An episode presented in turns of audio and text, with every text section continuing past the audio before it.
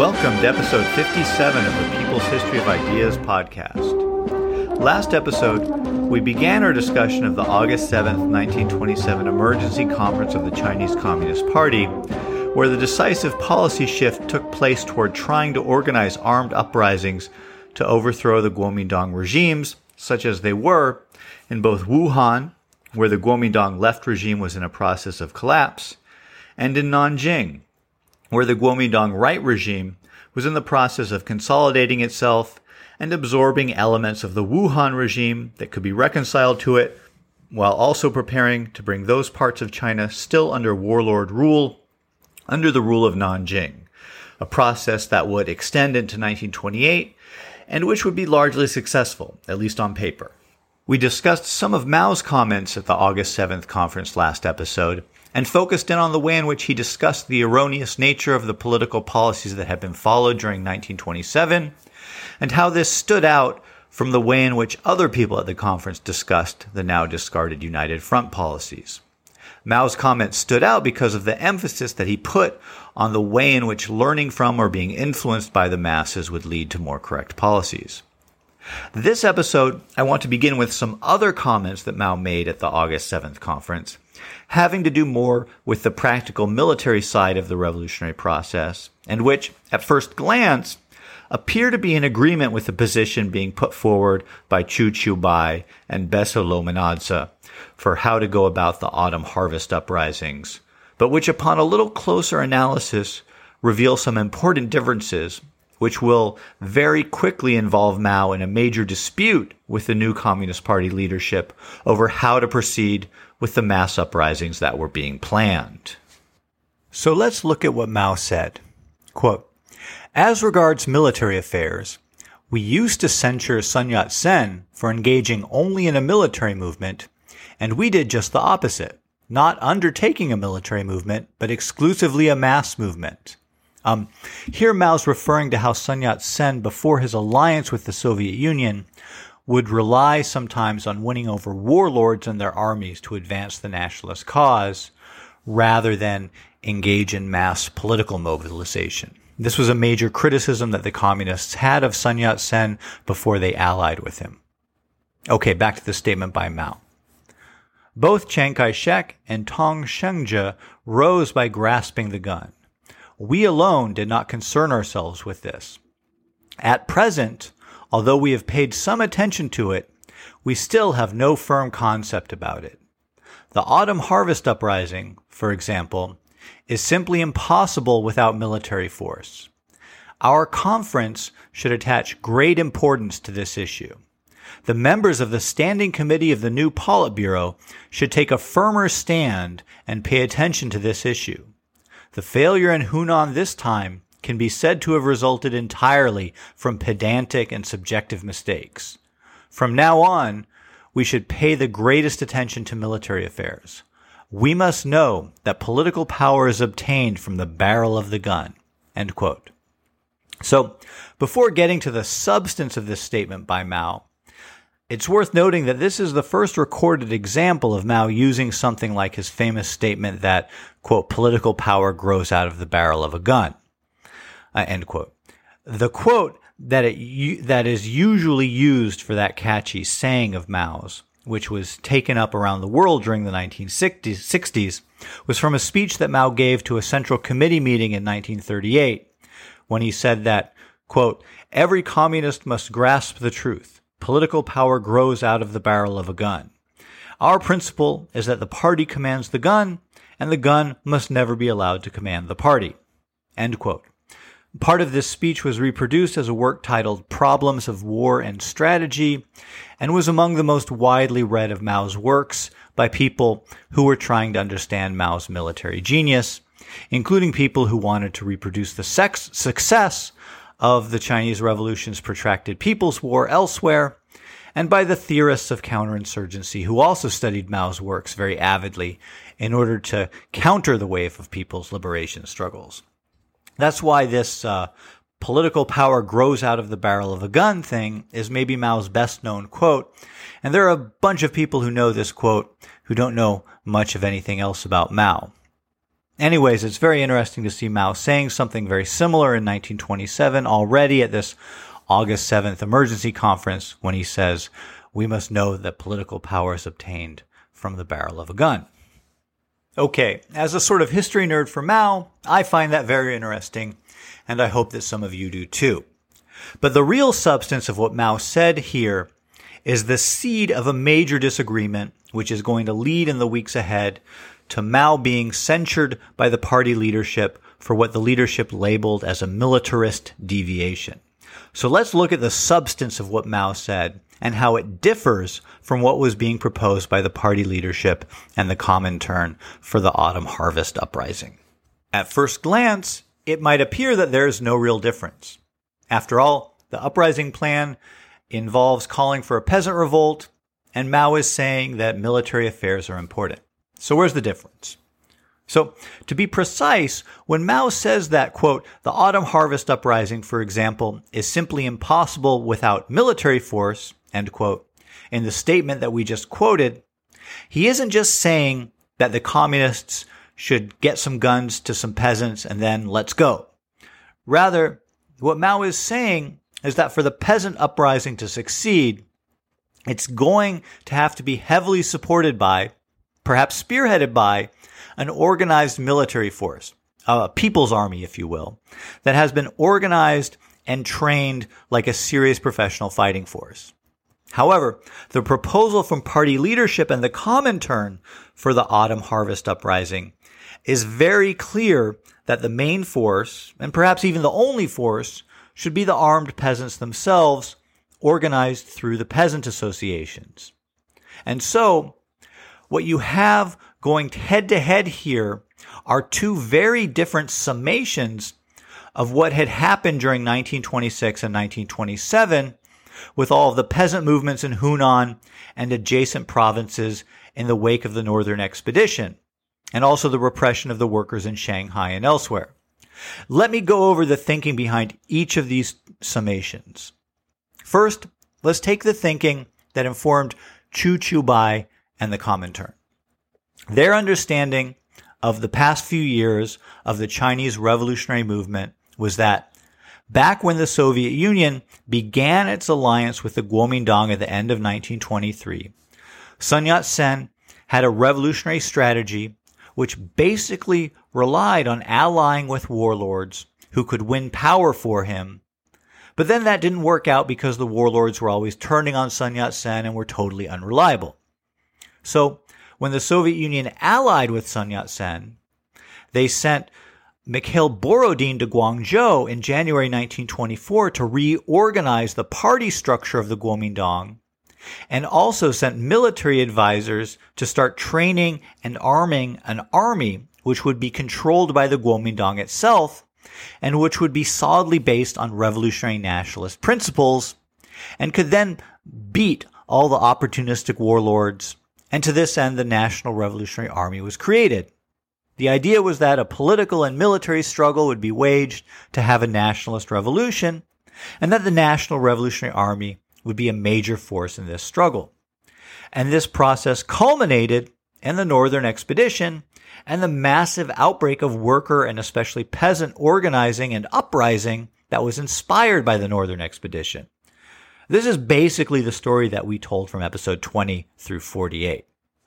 What happened next, though, was that we saw the National Revolutionary Army used, first by the Kuomintang right and then by the Kuomintang left, to crush the movements of the workers and peasants.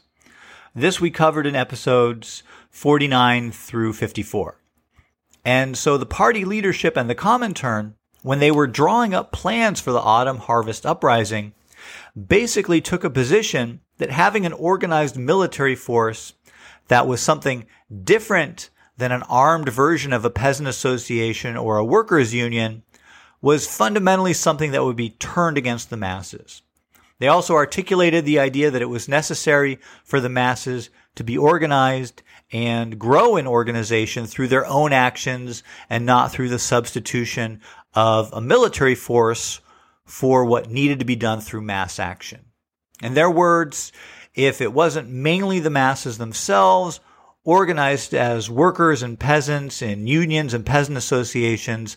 Then you were having a, a military adventure and the masses were not liberating themselves and there really was no revolution going on. So their negative summation of the way in which the National Revolutionary Army had been built up and then turned against the masses led Qu Qiubai and the Comintern to insist on this theoretical point about what forms of organization a revolution had to take in China and violating this theoretical point about the workers and the peasants fighting for liberation qua workers and peasants in their unions and associations meant that you, you really weren't having a revolution. Now, Mao summed things up differently. The main takeaway that Mao had from the repression of the peasant associations in Hunan in 1927 was that the peasants could not usually stand up to a trained military force. To Mao, this meant that the communists needed their own well-trained force of people whose main task was to function as an armed fighting force. This was kind of an extension of the thinking that had led to the creation of the National Revolutionary Army right? If Sun Yat-sen couldn't count on the warlords, then the Soviets helped to create the National Revolutionary Army. But then the National Revolutionary Army was under the control of the Kuomintang, and in 1927, the Kuomintang turned against the communists, and so now the communists needed to create a new army of their own. There were still a few units of the National Revolutionary Army commanded by communists, and some of these were made available to Mao, and the others who were organizing the autumn harvest uprising on the ground. Mao wanted to make full use of these forces, as well as roping in some organized forces from bandits and secret societies to the degree possible to strengthen the autumn harvest uprising in Hunan. In Mao's thinking, the line being taken by the party leadership that everything had to be done by the peasants and workers themselves was just setting the peasants and workers up to be slaughtered by the enemy's military forces in a replay of scenes that had already played out across, across Hunan earlier in the year. We will get more into the details of how this played out and how this disagreement between Mao and the party leadership escalated during the build-up to the autumn harvest uprising when we look at the unfolding of the uprising itself. But I do want to note that this debate on the nature of what sort of armed force is appropriate for carrying off a revolution is one that has echoes around the world. To put things in really general terms, the debate is usually posed as whether a militia or an army is the best form of armed organization for carrying off a revolution. The arguments for a militia usually run along similar lines to those laid out by Qu Qiubai and Besso Lominadze essentially arguing that an organized and armed body set apart from the masses has tremendous potential to be turned against the people and carried the tremendous risk of having a revolution just to lose the revolution when militarists turn against it. And the argument for having a revolutionary army usually runs along very similar lines to what Mao was saying, which is essentially that you can't win with just a militia. And so while you need to recognize and mitigate the risk of the army being turned against the people, the reality of what is needed in order to win dictates a higher level of military organization and expertise than can be accommodated by a militia form of organization. Certainly, when you look at all the big revolutions of the 20th century, they were all won by armies. When you look at the Russian Revolution, which some people might say is an exception, if you just look at 1917, you could say there wasn't one at the beginning, but certainly there was one by the end of the Civil War. On the other hand, the danger of armies just taking over and becoming the tools of militarists is also a huge phenomenon during 20th century revolutions, um, particularly with so many of the anti-colonial struggles right? The Bob Marley song uh, Zimbabwe uh, comes to mind here. So soon we'll find out who is the real revolutionary. And I don't want my people to be tricked by If you didn't catch the lyrics, the song goes, So soon we'll find out who is the real revolutionaries, and I don't want my people to be tricked by mercenaries. And we're going to see Mao over the course of the Chinese Revolution constantly taking measures to try to prevent the militaristic degeneration of the armed forces that he leads. And we'll deal with some of that as it comes up, which should be pretty soon when he sets up the first rural base area later on after the defeat of the autumn harvest uprising. This is one of the reasons why that Mao quote from 1938 is so important, where he says, quote, political power grows out of the barrel of a gun. Our principle is that the party commands the gun and the gun must never be allowed to command the party. End quote. The sensational part of the quote is that political power grows out of the barrel of a gun. But for Mao, that second part was at least as important, if not more important, that the party commands the gun and the gun must never be allowed to command the party. So this debate between militia versus army is one of the big debates among revolutionaries in the 20th century. But of course, those are just the general terms. In every specific case, the particular context is very important. It's very rare, for example, to see the Comintern and Communist Party leadership arguing for a militia uh, instead of an army, as we see here in the August 7th Emergency Conference. Almost always around the world during the 20th century, the communists are known for taking the totally opposite position. But it's important to keep in mind that there are different ways in which armies can be organized. And so even among advocates of the Revolutionary Army position, there are some pretty different conceptions of what that armed force should look like, both uh, as universal arguments that get made and also as arguments that are contingent on particular circumstances. So while we're not going to develop this discussion much further right now, I just wanted to raise that point so as not to create any misunderstandings about the militia versus army debate being the be all and end all of the discussion of theories of revolutionary military organization rather than just a starting place for what is really a pretty involved topic. Um, even people who think there's nothing special about Mao Zedong's political ideas all pretty much agree that he was a military genius. And he was also surrounded by a few other military masterminds as well as the revolution gets going. So, looking at the development of Mao's military thinking over the course of the revolution is something that I want to take seriously as this podcast continues.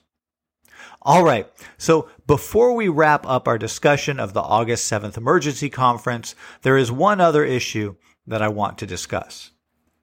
In the process of putting forward the new policy of armed uprisings, that the Communist Party would pursue, beginning with the autumn harvest uprising, or one could say that the policy might retroactively include the Nanchang uprising as well.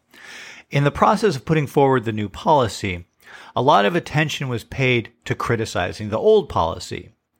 And one of the main aspects of criticizing the old policy was assigning blame.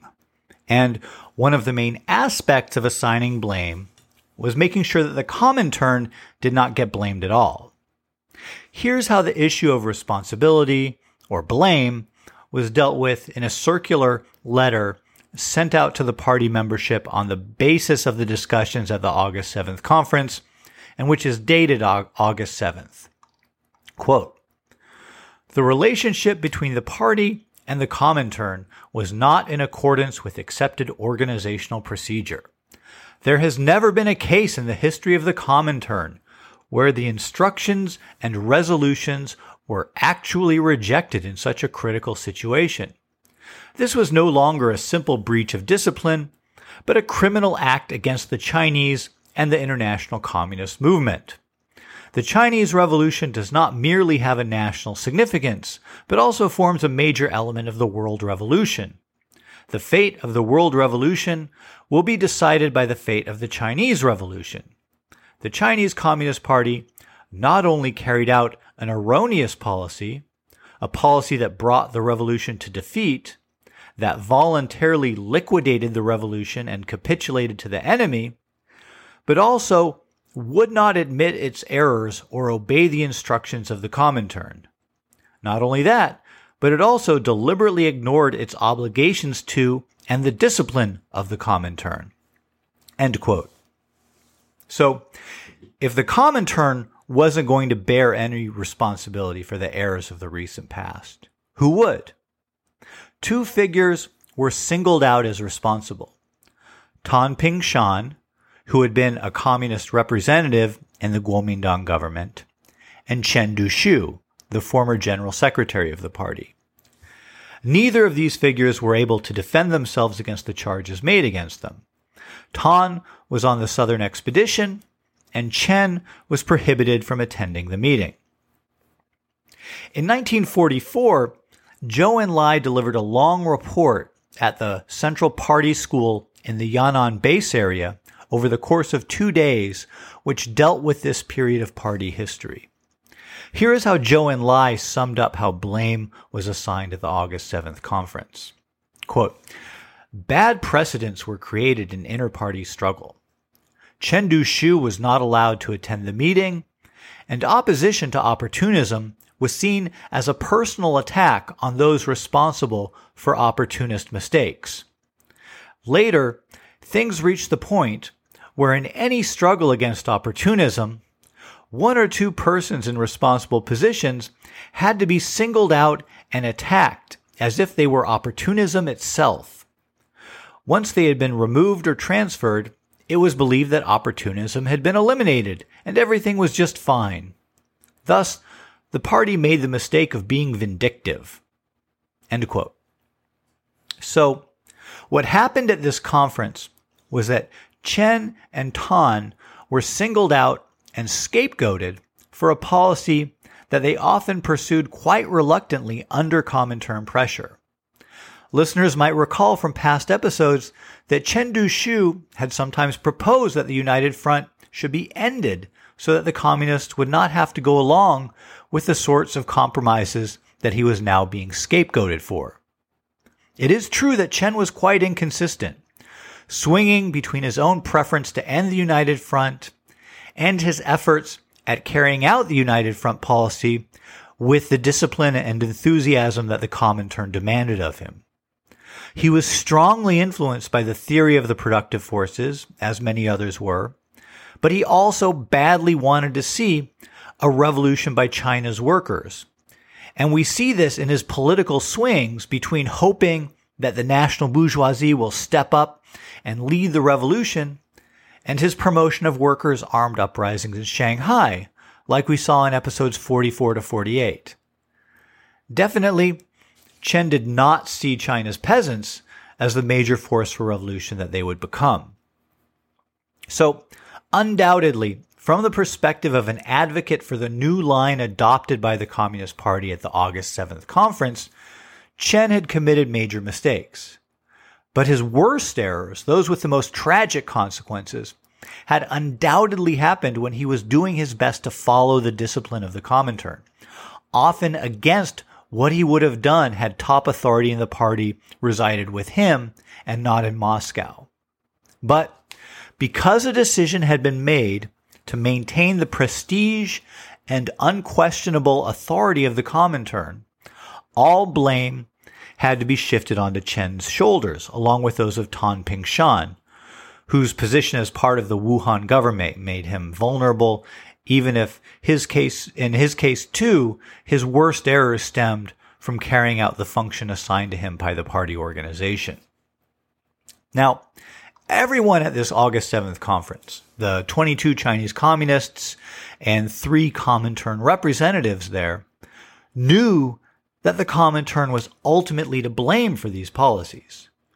So, what was the function and consequence then of having Lominadze and Qu give speeches which vehemently exonerated the Comintern and scapegoated Chen Duxiu?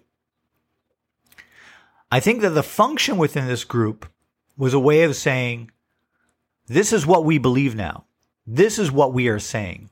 This is how you better explain this when this comes up in inter party discussions. Uh, and it, it must have introduced a level of cynicism into inter party political discussions that I think wasn't there before or that hadn't reached this level yet. Ultimately, we know Mao Zedong is going to have to stamp underfoot the prestige of the Comintern in order to guide the Chinese Revolution to its victory. Uh, but that's a few long years off still. I think if 17 years later Zhou Enlai was saying, hey, this August 7th conference really introduced some bad practices into the way the party deals with political errors, uh, then this must have really been a turning point. Okay, that's it for the August 7th emergency conference for us.